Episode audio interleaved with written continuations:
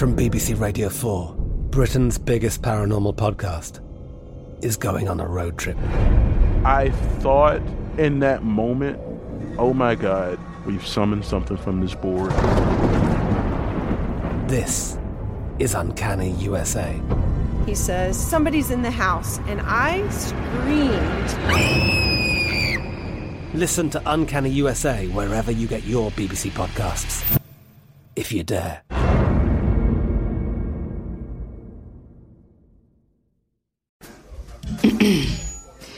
AT&T connects an ode to podcasts. Connect the alarm. Change the podcast you stream. Connect the snooze. 10 more minutes to dream. Connect the shower. Lather up with the news. Sports talk, comedians, or movie reviews. Connect with that three-hour philosophy show. Change the drive into work in traffic so slow. Connect the dishes to voices that glow. Thank you to the geniuses of spoken audio. Connect the stories. Change your perspective. Connecting changes everything. AT&T. This is your moment, your time to shine, your comeback. You're ready for the next step in your career and you want an education employers respect. So you're not just going back to school, you're coming back with Purdue Global. Backed by Purdue University, one of the nation's most respected public universities, Purdue Global is built for people who bring their life experience into the online classroom. Purdue Global, Purdue's online university for working adults. Start your comeback today at purdueglobal.edu. The best conversations I have with my colleagues are the ones that happen when no one is looking, when we're not 100% sure yet what to write.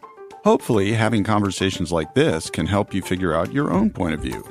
That's kind of our job as Washington Post opinions columnists. I'm Charles Lane, Deputy Opinion Editor. And I'm Amanda Ripley, a contributing columnist. We're going to bring you into these conversations on a new podcast called Impromptu. Follow Impromptu now, wherever you listen. I was just texting my best friend's also called Minnie, and it's really weird. We got into a mistaken identity. We're both pretty hardcore surfers, and this kind of walk in Yahoo got in the way of her kid and was yelling at her kid, and she got into this massive fight with him. Anyway, it got back to everybody that it was Minnie, and I took the heat. I was getting the text messages late in the night, like, you gotta dial back the aggro, like it's not cool in the water with the kids. And I was like, Excuse me. You're a good friend, Minnie Driver. That's a good friend thing to do. It's really funny. Are you the famous Minnie too? Like, I mean, that sounds like a gauche question, but like, I, if you're the famous Minnie of the two Minnies, you're always going to take the heat. That can't be good. By the way, it is. It's true. It's like my dad said he'd never get on a plane with a celebrity because if the plane went down, he refused to be and others. Yep. Fuck that. I always think that when I see somebody more famous than me on a plane, I'm like, damn, if we go down, no one's going to remember me. Hello, I'm Minnie Driver. Welcome to Minnie Questions Season 2. I've always loved Proust's questionnaire. It was originally a 19th century parlor game where players would ask each other 35 questions aimed at revealing the other player's true nature. It's just the scientific method, really. In asking different people the same set of questions, you can make observations about which truths appear to be universal. I love this discipline. And it made me wonder what if these questions were just the jumping off point? What greater depths would be revealed if I asked these questions as conversation starters with thought leaders and trailblazers across all these different disciplines? So I adapted Proust's questionnaire and I wrote my own seven questions that I personally think are pertinent to a person's story. They are When and where were you happiest? What is the quality you like least about yourself? What relationship, real or fictionalized, defines love for you? What question would you most like answered? What person, place, or experience has shaped you the most? What would be your last meal? And can you tell me something in your life that's grown out of a personal disaster? And I've gathered a group of really remarkable people, ones that I am honored and humbled to have had the chance to engage with. You may not hear their answers to all seven of these questions. We've whittled it down to which questions felt closest to their experience or the most surprising or created the most fertile ground to connect. My guest today on Minnie Questions is sports analyst and television host Katie Nolan. What's interesting about Katie is that in the male dominated world of sports presenting, she is utterly self made. She wrote a blog, started making videos by herself, and drew attention and then jobs by carving a space for herself out of sheer will, knowledge, and humour. She's gone on to win a Sports Emmy and has also been nominated multiple times. Most recently, she hosted NBC's coverage of the 2022 Olympics. In my opinion, we need more Katie Nolans in the world of sport.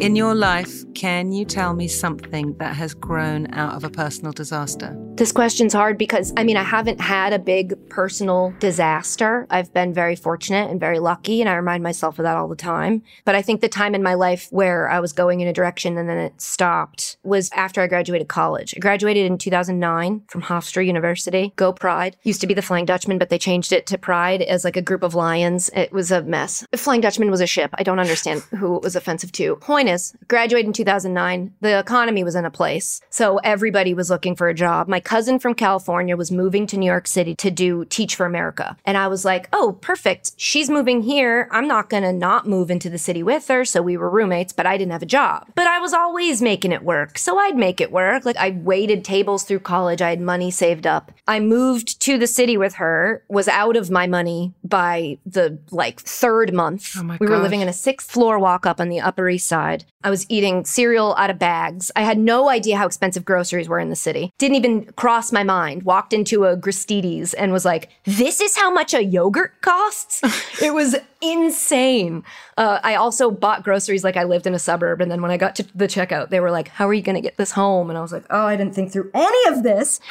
it was a mess. Couldn't get a job, worked at an Equinox selling gym memberships for six months, and then felt like an awful person locking people into a year contract that was way too expensive that I knew they were never going to use the gym. Couldn't do sales. I quit. I moved back home. So I felt like, damn, there goes my big New York City dream. I'm never going to make it in the world. I don't even know what I want to do. And then I started bartending because I was like, I know how to make money that way. But my mom had always told me, she was like, you can bartend, you will not bartend forever. You're going to go to college. You're going to graduate. You're going to get a job. You're not going to fall into this because it's easy to kind of get comfortable with. You're getting cash at night. You are social. You're talking to people. You kind of feel like you're part of it, but you're not. You're working. It can be very um, enticing and you can kind of lose years of your life doing it. I've seen it happen to people. But my mom always planted in my head, like, don't do that. So I started a blog.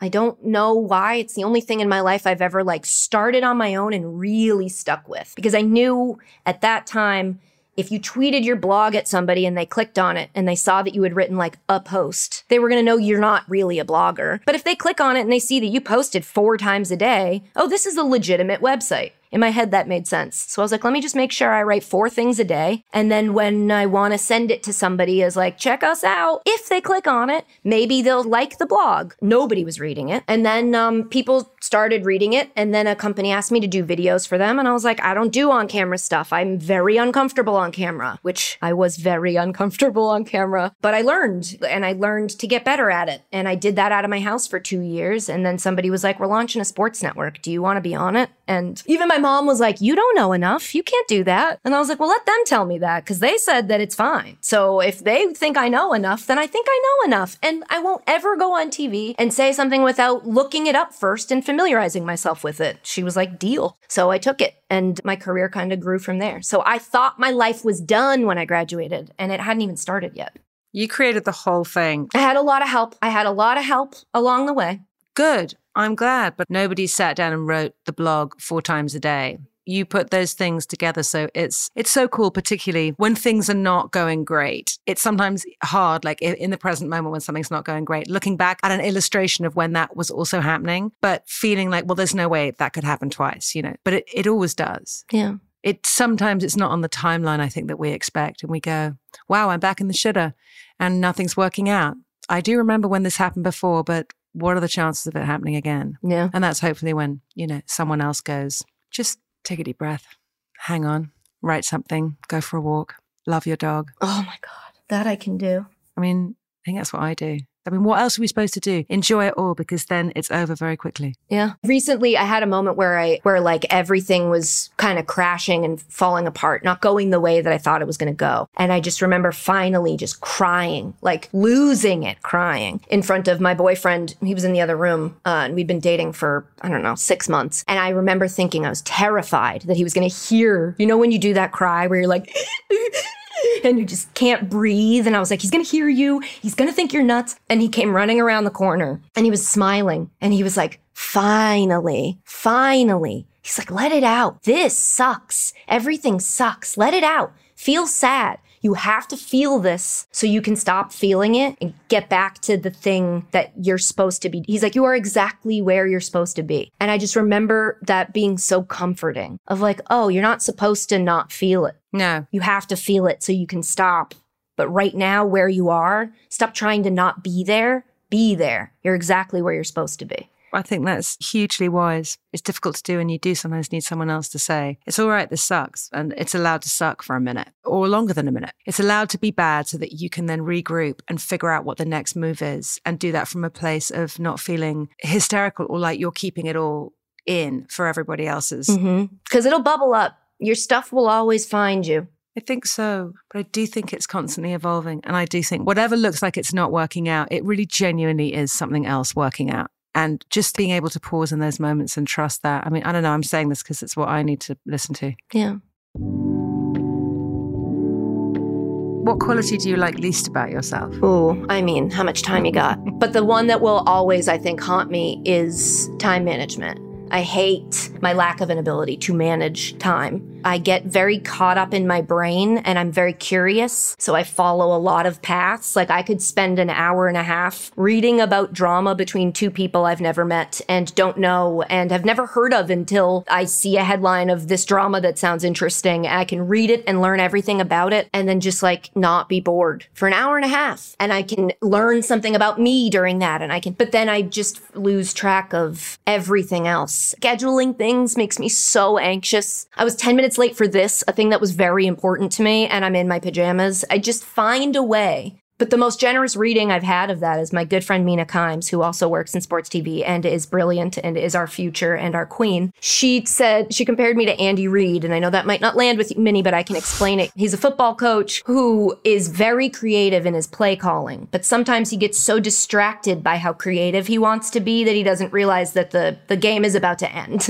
and so he runs out of time to do the thing he wanted to do because he was showing off all the things he knows how to do. It was part of the thing that's helped me see the good good intentions of my weaknesses and try to do my best at them where I can and then be prepared to apologize for them or warn people of them ahead of time because I nothing's worse than disappointing people. Oh, but that's just part of your self-criticism. You know, there are things worse than disappointing people.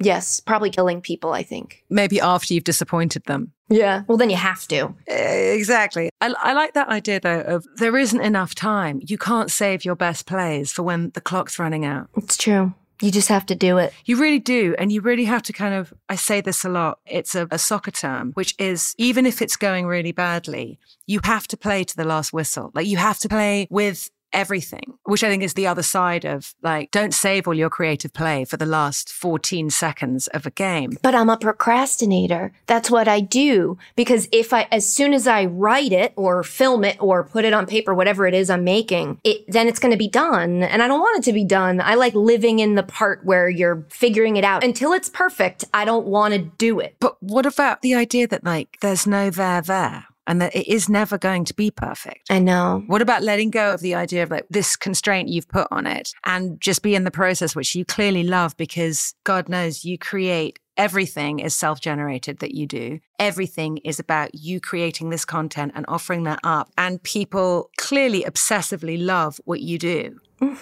Even the people that don't get it. they love what you do. I think that might be one of the nicest things anyone said to me. That's very kind. But I do think it's true. It's like I was looking at the people that haven't necessarily got it. That's okay. Like again, this notion of time, throw it out the window. It's like you're just waiting for everybody else to catch up. That's what it seems to me. I hope that you will be nicer to yourself about whatever you think your shortcomings are because you're great.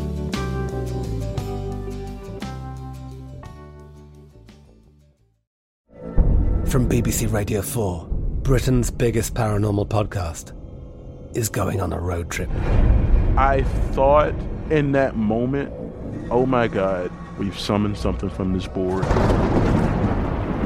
This is Uncanny USA. He says, Somebody's in the house, and I screamed. Listen to Uncanny USA wherever you get your BBC podcasts, if you dare.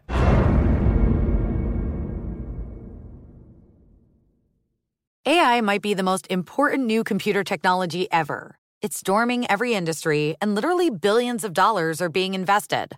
So buckle up. The problem is that AI needs a lot of speed and processing power. So, how do you compete without costs spiraling out of control? It's time to upgrade to the next generation of the cloud Oracle Cloud Infrastructure, or OCI. OCI is a single platform for your infrastructure, database, application development, and AI needs. OCI has four to eight times the bandwidth of other clouds, offers one consistent price instead of variable regional pricing, and of course, nobody does data better than Oracle. So now you can train your AI models at twice the speed and less than half the cost of other clouds. If you want to do more and spend less like Uber, 8x8, and Databricks Mosaic, take a free test drive of OCI at oracle.com slash strategic. That's oracle.com slash strategic. oracle.com slash strategic.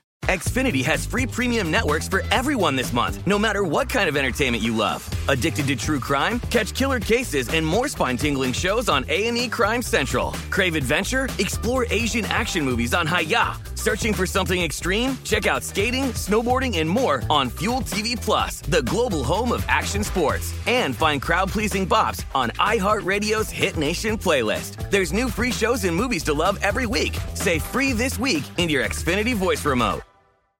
Hey, this is Christina Quinn. I'm the host of Try This, the Washington Post's new series of audio courses. The idea behind Try This is to become better functioning humans without having to comb the internet for countless hours. In our first course, we learned how to sleep better. Now, we're going to learn how to make our friendships stronger. I'll offer expert tips that are doable, and I'll keep it short. So let's do this. Class is in session. Find Try This from the Washington Post wherever you listen.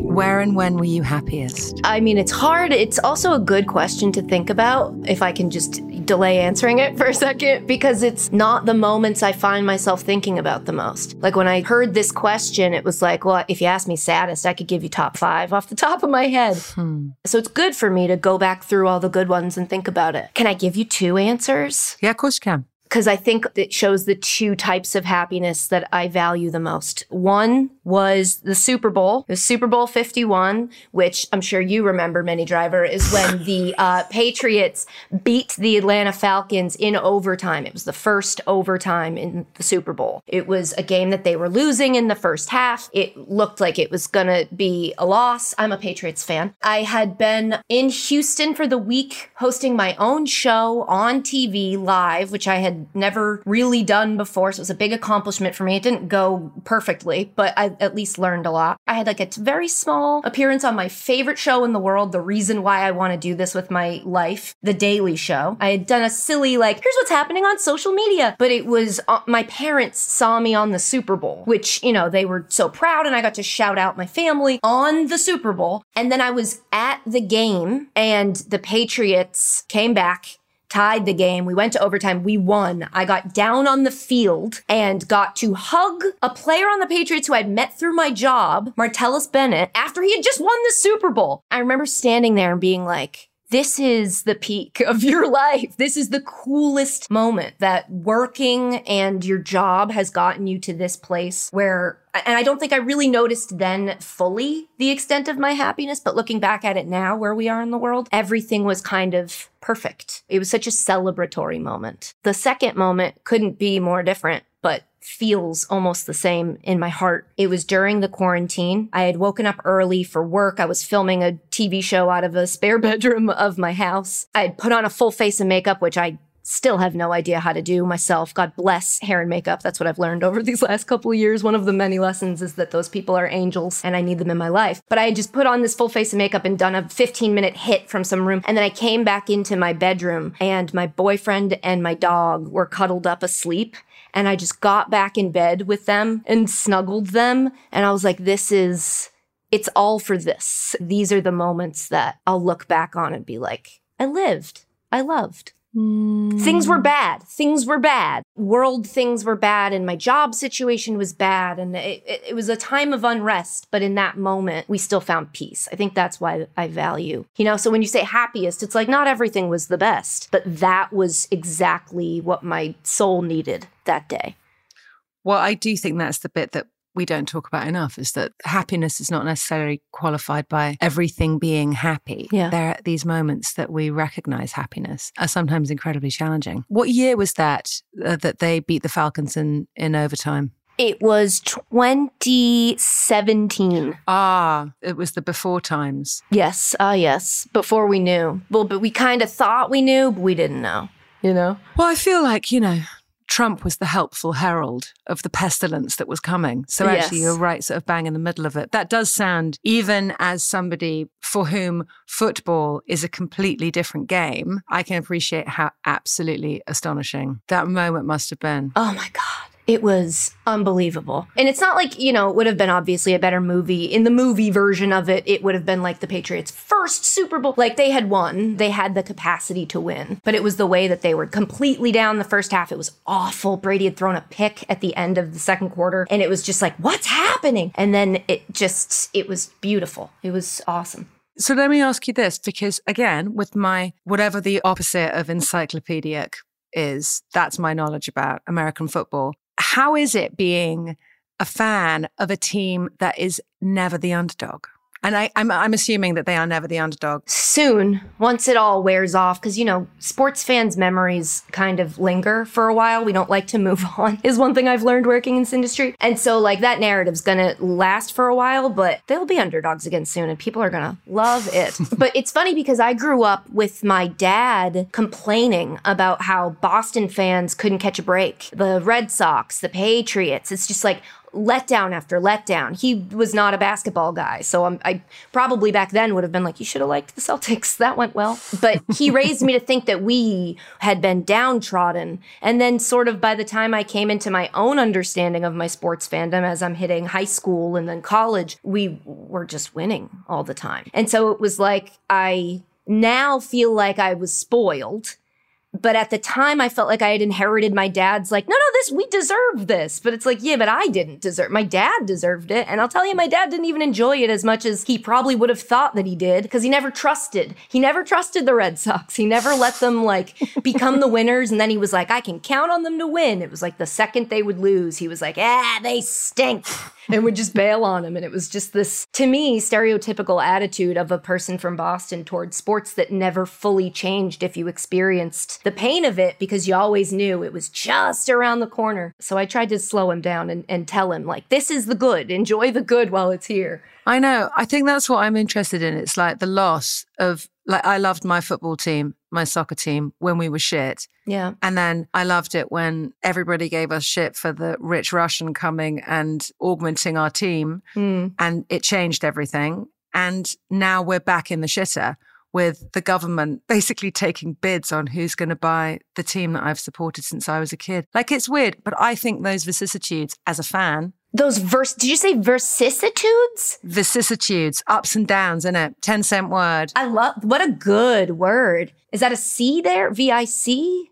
You don't have to know this, Minnie Driver. I'll Google it. V I C I S S I T U D E S. Vicissitudes. Vicissitudes. That's what I would have guessed. I would have gotten that in a spelling bee. ups and downs, Katie, ups and downs. Yes, exactly. But I think that's part of what is, it's like everything. It's what makes you appreciate the world being shit, made you appreciate snuggling in bed with your dog and your boyfriend. Yeah, and I'd take it any day of the week. If I could teleport to a place, I think that would be it you know? And I, I, try to remind myself that every time I'm here. I'm like, this is where you want to be. So while you're here, don't worry about anything else. Just think about this because this, when you're out doing all the other stuff, you're going to want to be back here. So be here now. Yeah, exactly. Okay, so what relationship, real or fictionalized, defines love for you?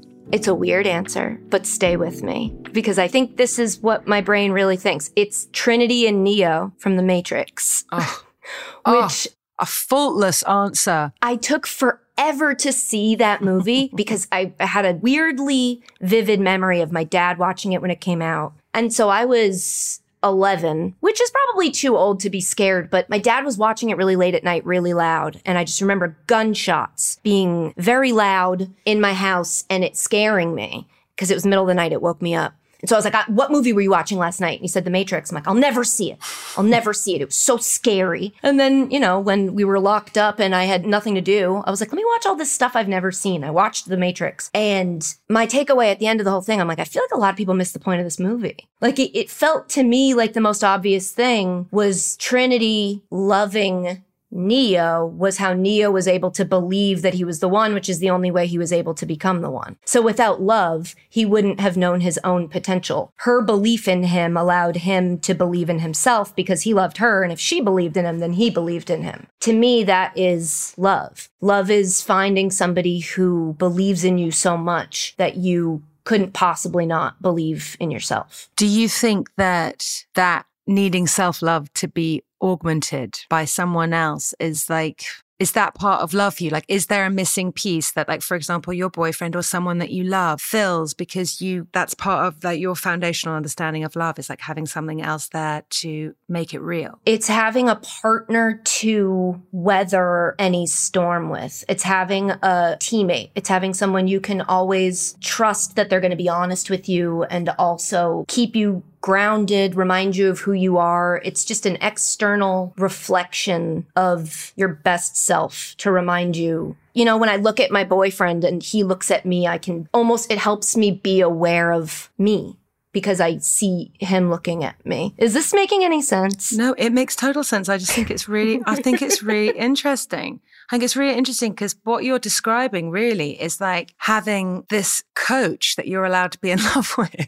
is that bad? Am I finding out that I'm codependent? No, not at all. Are you joking? It just means that like you're literally like living in the world that you love being in, which is like, of course, love would have a sports analogy in it for you. Yeah. of course it would. Is that somebody to imbue you to say your self love, you are worthy, and then you yourself see yourself as worthy. Yeah. That's every great teacher. So yeah, if we need someone to help us get there, why the hell not? I mean, again, for me, life, all bets are off. That's why I hate the, you know, how to books about certainly the big life subjects because it's not one size fits all. It's not No. if you do this, then this will happen. It's like read this, think about this, and then put it into your mainframe. But like you've really identified, I like having knowing someone loves me. It makes me help me love myself better. So if that makes you feel good, then who's to say that you're supposed to get the self love first and then be loved? Everybody says it. But here's the thing the you have to love yourself before someone else can love you does still ring true to me because I think there was a period of my life where I was. The best way I can describe it is like acting out what I thought I was supposed to be doing. And then I sort of had, you know, life happen and recently have come into like, just do what you want to be doing. And I think once I came into that was when I found, I mean, I think he's the love of my life. And, you know, have had this incredible relationship that came exactly when I needed it. And he sort of helps me remember me as opposed to telling, you know what I mean? Instead of telling me I'm worthy and so I'm worthy, it's more like sometimes I forget and he will remind me of it. And because he exists externally from my brain, which sometimes I get into situations because of my mental health, because I struggle with depression and I have ADHD, sometimes things get a little toxic upstairs and I can't tell if it's me or if it's real. And he's sort of just like the, um, what's the thing in, in that movie about dreaming? The little token or whatever that they have that reminds them of in Inception. Oh, yeah. What do they call it? Yeah, what is it? I don't know. Well, it's his spinning top or whatever. Yeah, yeah. It's he's like my little like okay, this spins, so it is real. I have a boyfriend like that too. Oh no, is that? Did you say you had a boyfriend like this too? As in like it, I'm gonna that this is gonna end and I'm gonna go on to the next one. No, no, no, no, no, no. I have a boyfriend like that now. Oh, okay. I thought you said had. I was like, damn, so it ends? No, no, no, no, no, no. And it's all of that idea that you have to get there by yourself. Yes, it's a really nice and great thing. And of course, finding self love in yourself is a really good thing to aim for. Having help and being augmented by a loving partner or someone who is more tolerant of your shit than you are of your own is a really good thing. Mm-hmm. We're prescribed so many things. It's really, you know yourself to know that he's helping that part of you that is in pain or is difficult. So that feels a lot like love to me. But yeah, also Neo and Trinity for sure. Yeah. And just as an aside, I met the as was then Wachowski brothers, now just the Wachowskis, for that part and wanted to be in that film. Oh my God, you would have been great. No, but but there can be only one. I mean, Carrie Ann Moss was who Carrie Ann's just plays it perfectly. she really is. It's just she's just the most beautiful and lovely and deep. But I remember looking at the storyboards of that film and going, "This film is epic." It's very good. I wasted so many years not dressing up as her for Halloween. I waited way too long to watch it. Well, that's okay. It's sort of the the nineties are really back. They really are. I've got like bangs, you know? We're doing it. yeah, just don't pluck your eyebrows. No, I won't. God, can we never go back to whatever we were doing then? Oh, It's just terrific. It was awful. It really was awful. oof.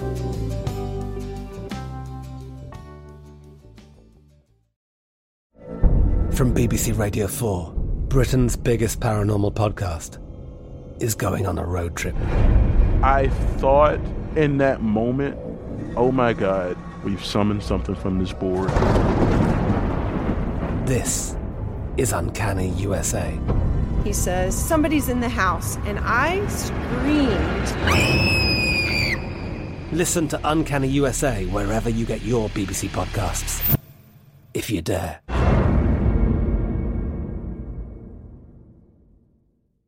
Xfinity has free premium networks for everyone this month, no matter what kind of entertainment you love. Addicted to true crime? Catch killer cases and more spine-tingling shows on A&E Crime Central. Crave adventure? Explore Asian action movies on Hi-YAH. Searching for something extreme? Check out skating, snowboarding, and more on Fuel TV Plus, the global home of action sports. And find crowd-pleasing bops on iHeartRadio's Hit Nation playlist. There's new free shows and movies to love every week. Say free this week in your Xfinity voice remote.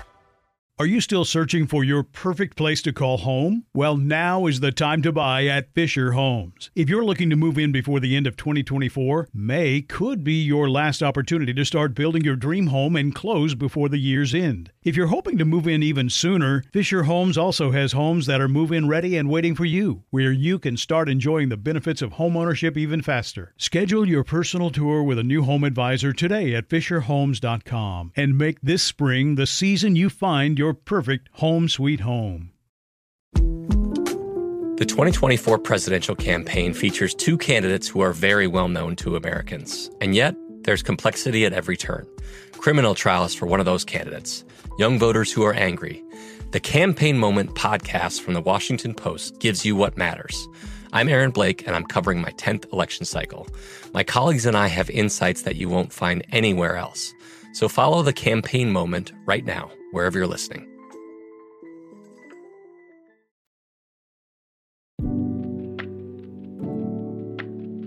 So, in your life, what person, place, or experience has most altered it? I want to give credit to the good, but I'm to I can't believe I'm voluntarily bringing up this topic, but I'm to say middle school. I think middle school as a place and as just like a entire chapter of my life shaped me the most as a person because look, I was born into middle class family in a suburb, Framingham, Massachusetts, shout out. You know, life wasn't hard by a large metric, but I had a, a bad haircut from first grade through eighth grade. And those last three years there were a real tough time because it was sixth, seventh, eighth, which is when kids like know enough words to hurt you. And um, I was, I wasn't very popular, but I was such a happy, smiley, friendly kid and wanted everybody to like me. And I think I learned in middle school a lot about people and a lot about me and a lot about uh, how little a lot of things matter, like the opinions of people whose opinions you in other contexts wouldn't respect. I think it taught me the value of being a good friend because that was one of the only ways I was going to make a lot of friends is by, you know, being there for people who didn't have anybody else. And so I've always said this about me and never really understood what it said about me. I used to think it was a bad thing that if somebody was being bullied, even if that person had bullied me before, I would always be like, all right, do you want to talk about it? And be there for them. I always thought it was a weakness. And I'm starting to see it as a fundamental part of who I am. It's tough now because when we get into issues of bigger things like hatred and race and all the things, I'm not saying that I'm a person that thinks people can do no wrong. I'm a person that values holding people accountable with a loving hand. Does that make sense? I don't know. I just think people were mean to people and I wanted to be nice. So let me ask you, does that inform dealing with th- that version of middle school today, which for me is like certain aspects of social media and that toxicity that's there? Oh, yeah. Was it sort of traumatically recognizable for you, or do you try and deal with it in the same way? I mean, I, I, don't think it ever gets maybe easier, but. It actually, I mean, in the last few years, I think it has. My relationship with social media, I would not describe as healthy. I came up through, you know, YouTube videos. And when I was making YouTube videos, I was reading the comments. I used to run my own Facebook page where I had like 70 fans and I would talk to them. I would like post and they would post. I knew them by name. When one of them just stopped posting, I noticed, I asked where he was like, I'm incredibly online. What I've started to look at social media as now is like you get to watch people interacting with each other. Sometimes they're doing it performatively. Sometimes they know, like somebody will send a tweet where it's like, I feel this way about this thing and I've got it all figured out. That kind of stuff you got to take with a grain of salt. But when you get into the meat of it, when you scroll down through the replies and the conversations that branch off from the replies, or if you scroll through Reddit, not at the, you know, controversial top pages, but you go to the pages of things you're interested in and watch people have conversations. You can observe humans and how they interact and how conflicts happen and where the disagreements happen. And when disagreements turn into agreements, you can be like, oh, that, that's how they bridged that gap. You can learn stuff. And so I started looking at social media that way. I used to get in arguments all the time, replying to tweets and being like, you're not seeing it my way. And I had a boyfriend and ex boyfriend now who was like, you're not going to change people's minds. Why do you care? And I was like, it's a really good point. But I think the reason I care is because it, to not care implies that I think I'm better or different than anybody else. I think a lot of people want to be a part of the conversation. The way that they can do that is social media. The good of that that we've seen is people and communities who haven't had an avenue to speak on things and the way that they receive things have been able to speak up and, and meet each other and sort of come together and, and form movements. I think the bad side of it is that everybody gets to say anything they want about everything that happens and everything is constantly happening. So you get this world where now we have news organizations that write articles where the headline is blank happens and social media erupts. And you're like, yes, Something happened and people reacted. But is it worth writing a whole article on your website, which then makes it seem like this idea that maybe 17 people had is now an idea that people hmm. should pick sides on? It turns everything into a conversation about the conversation instead of an actual conversation about a thing. And so, like, I've tried to, you know, be the change you want to see in the world, blah, blah, blah. I try to, when I log on to social media now, uh, this is so stupid, but hopefully it'll make sense to someone. And I'm not recommending this, but my approach is I pretend it's somebody who loves me who's joking or who um, not as good at communicating as I am, haven't studied and thought about the amount of words and how to use them the way that I have. So I give them the benefit of the doubt a little bit. And then if they continue to prove, and I've got my own little red flags where I'm like, all right, that's one, that's one strike. You're not getting past this. uh, I will end the conversation for my own sake, but I've noticed people, uh, you can kind of be like, I get it. I disagree, but I get it on like certain things. There are places they can go that are bad. And like I said, my privilege has made it so I don't have to deal with much of that. But whenever I hear people say, here's the problem with social media, I'm like, people, it's people. Part of it is people. It's just people. Even the things that are the problem with social media that's engineered by the social, it's eh, made by people. And so what the problem always boiled down to me, it felt like was it's people. And as a people, I'm like, maybe I can find some sort of an answer about how I think we should use it. And then I can just start using it that way and see how it works you know? Yeah, I do. I'm also fascinated by what was your haircut between first and eighth grade?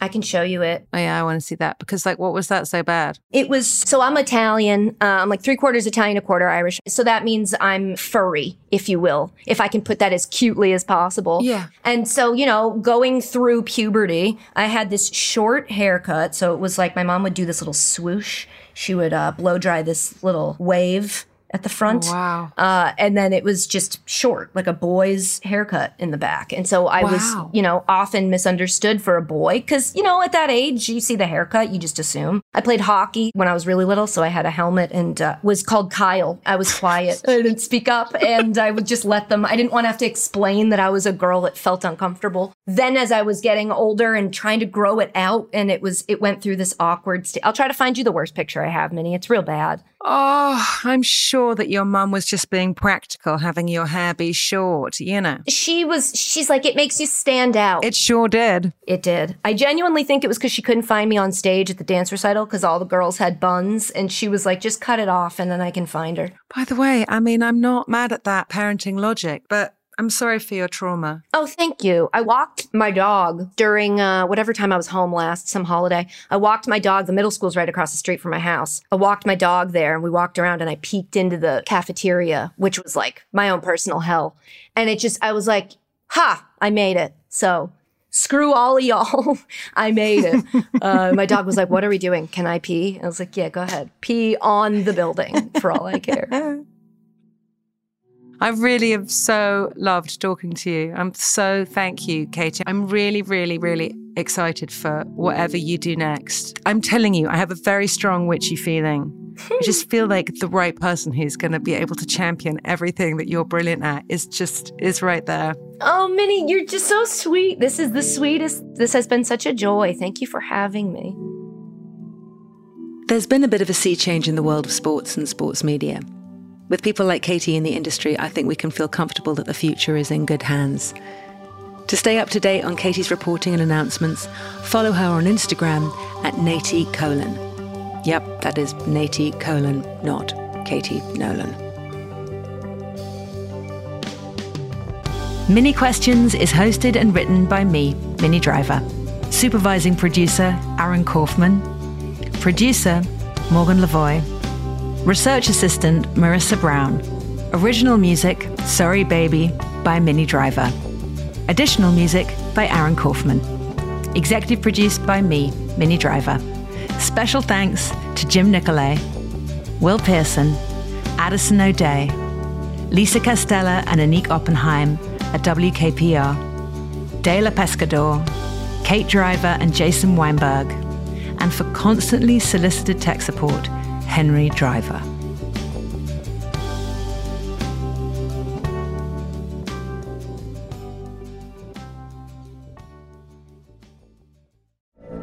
From BBC Radio 4, Britain's biggest paranormal podcast is going on a road trip.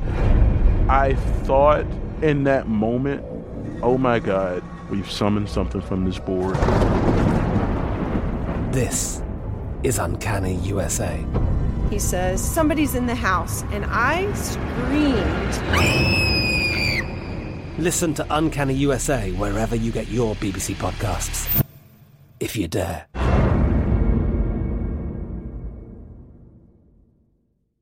Xfinity has free premium networks for everyone this month, no matter what kind of entertainment you love. Addicted to true crime? Catch killer cases and more spine-tingling shows on A&E Crime Central. Crave adventure? Explore Asian action movies on Hi-YAH. Searching for something extreme? Check out skating, snowboarding, and more on Fuel TV Plus, the global home of action sports. And find crowd-pleasing bops on iHeartRadio's Hit Nation playlist. There's new free shows and movies to love every week. Say free this week in your Xfinity voice remote. This is Malcolm Gladwell from Revisionist History. eBay Motors is here for the ride. With some elbow grease, fresh installs, and a whole lot of love, you transformed 100,000 miles and a body full of rust into a drive that's all your own. Brake kits, LED headlights, whatever you need, eBay Motors has it. And with eBay Guaranteed Fit, it's guaranteed to fit your ride the first time, every time, or your money back. Plus, at these prices, you're burning rubber, not cash. Keep your ride or die alive at ebaymotors.com. Eligible items only, exclusions apply. Are you still searching for your perfect place to call home? Well, now is the time to buy at Fisher Homes. If you're looking to move in before the end of 2024, May could be your last opportunity to start building your dream home and close before the year's end. If you're hoping to move in even sooner, Fisher Homes also has homes that are move in ready and waiting for you, where you can start enjoying the benefits of homeownership even faster. Schedule your personal tour with a new home advisor today at FisherHomes.com and make this spring the season you find your perfect home sweet home.